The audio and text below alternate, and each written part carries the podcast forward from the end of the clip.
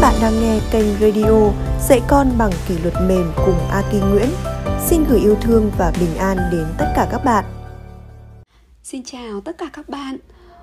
Hôm nay chúng ta sẽ cùng quay lại với một chủ đề, đấy là làm thế nào khi con bạn nhút nhát. Mình nhận được rất là nhiều những câu hỏi của các bố mẹ liên quan đến việc các bạn nhỏ nhút nhát và thiếu tự tin trong giai đoạn ba đến sáu tuổi. Ờ, ví dụ như vì sao mà con nhà em nhút nhát lắm, ở nhà thì rất là hoạt ngôn, mà gặp người lạ là con rút người lại, núp sau lưng mẹ, hoặc nói thì lý nhí, giọng nói to lên, hoặc an ủi là có mẹ ở đây rồi bao nhiêu lần nhưng con vẫn không tiến bộ gì cả. Vì sao có những bạn nhỏ đi ra ngoài, các bạn rất xông xáo nhưng vô tư chơi đùa cùng các bạn bè, nhưng lại có những bạn mà gặp một người lạ thì uh, chỉ có núp ở sau lưng mẹ và không dám giao tiếp với mọi người. Vậy thì em phải làm thế nào bây giờ? Thực ra ấy, thì uh, mình muốn chia sẻ với mọi người một điều như thế này. Cái nền tảng để hình thành được cái sự tự tin của trẻ, sự tự tin, ý mình là sự tự tin đến từ bên trong nhé, nó phải đến khi mà trẻ phải cảm thấy được bản thân mình và môi trường xung quanh được an toàn. Và khi trẻ phải có được cái sự tự tin từ bên trong thì trẻ mới thể hiện được nó ra bên ngoài. Thế bây giờ chúng ta hãy cùng tìm hiểu, chúng ta hãy cùng, cùng, cùng phân tích nhé. Thứ nhất là khi trẻ gặp một người lạ hay đến chỗ đông người thì cái cảm giác ban đầu là rụt rè, sợ hãi vì lạ lẫm. Bởi vì trẻ chưa quen, chưa cảm thấy an toàn. Thế nên việc trẻ nhút nhát, bám sau lưng mẹ hay là trả lời lý nhí là điều rất đỗi bình thường. Điều mà bố mẹ cần làm khi ấy chính là sự đồng cảm và thừa nhận với những cái cảm xúc yếu đuối mà trẻ đang trải qua. Ví dụ như mình thường hay nói với con mình, à con ngại khi gặp người lạ đúng không? Không sao, có mẹ ở đây rồi. Ờ, còn nếu như bố mẹ cứ liên tục uh, cáu giận hoặc là nôn nóng, sốt sắng và mắng con là nói to lên, có gì mà phải ngại, nói bé thế thì ai mà nghe thấy. Nếu như chúng ta cứ ép trẻ phải nói to, à, ép trẻ phải mạnh dạn ngay ấy, thì cái thời thì trẻ sẽ không bao giờ trẻ có thể mạnh dạn được, mà thậm chí là cái căn bệnh nhút nhát nó sẽ còn kéo dài mãi. Bởi vì sao?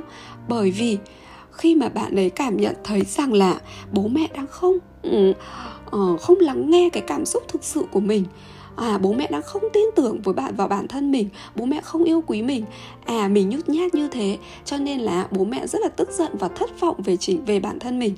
Cái cảm giác như vậy nó sẽ khiến cho trẻ không bao giờ có được cái sự tự tin đến từ bên trong.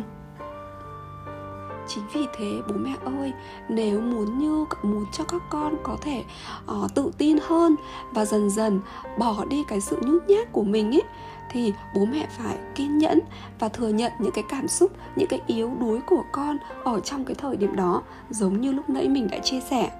Và cái thứ hai, bên cạnh cái việc thừa nhận và đồng cảm với những cái cảm xúc của con ấy, thì bố mẹ nên trang bị cho con những cái kỹ năng mềm để mà mình muốn con hòa nhập và tự lập. Ví dụ như nếu muốn con chào hỏi thì bố mẹ hãy cứ làm gương trước. Khi mình gặp ai đó, mình chào thật to và nhắc con là à con chào bà đi, con chào bác đi, à chào anh chị đi. Thì lâu dần nhé, trẻ cũng sẽ bắt chước theo. Còn nếu như trẻ chưa làm được cũng không sao cả, mình hãy xoa đầu và khích lệ trẻ, à lần sau thì con hãy chào nhé. Ừ. Nếu như con trả lời lý nhí thì bạn cũng chỉ cần xoa đầu con hoặc là ghé sát tai con lại một chút và để động viên và khích lệ, à hôm nay con đã làm rất là tốt đấy, nhưng lần sau mình cố gắng chào to hơn một chút nữa thì mọi người sẽ nghe thấy nhé. Rồi nếu như đến nhà ai đó, bạn nên trò chuyện trước với trẻ về việc là hôm nay mình sẽ đi đâu, mình sẽ gặp ai. Nếu mà đến nhà chơi thì mình sẽ chào hỏi mọi người như thế nào. Rồi mình sẽ không tự ý để lấy đồ của chủ nhà mà mình cần phải hỏi nhé. Đấy thì những cái việc mà chúng ta chuẩn bị trước cái tâm lý cho trẻ sẽ khiến cho à trẻ cảm thấy là có cái tâm thế sẵn sàng trước khi bắt đầu ở đến chơi ở một cái, cái nơi lạ. Nhiều khi ấy, trẻ nhút nhát chính vì cái sự bất ngờ và không được bố mẹ trao đổi trước về nơi mình đến, người mình gặp và cái việc mình cần phải làm nó là cái gì. Và thêm một cái điều nữa, đấy là bố mẹ đừng bao giờ so sánh con mình với cả là con người khác.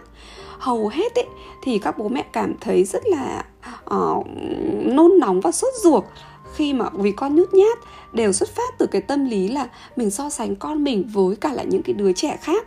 Ồ, tại sao tầm tuổi này con nhà người ta mạnh dạn tự tin như thế, còn con nhà mình thì nhút nhát, cứ phải có mẹ thì, thì mới nói, hoặc là nói thì lý nhá lý nhí.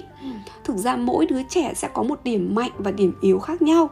Thế nên là cha mẹ, sứ mệnh của chúng ta là nhìn ra cái điểm mạnh và điểm yếu của con để yêu con một cách vô điều kiện nhé, để con giúp con vượt qua cái giới hạn của chính cái bản thân mình.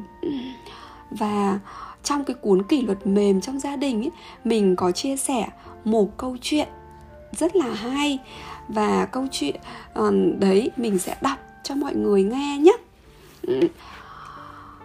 Có một câu chuyện ehon của Nhật mà mình rất thích là cuốn Thầy Hiệu Trưởng Gấu.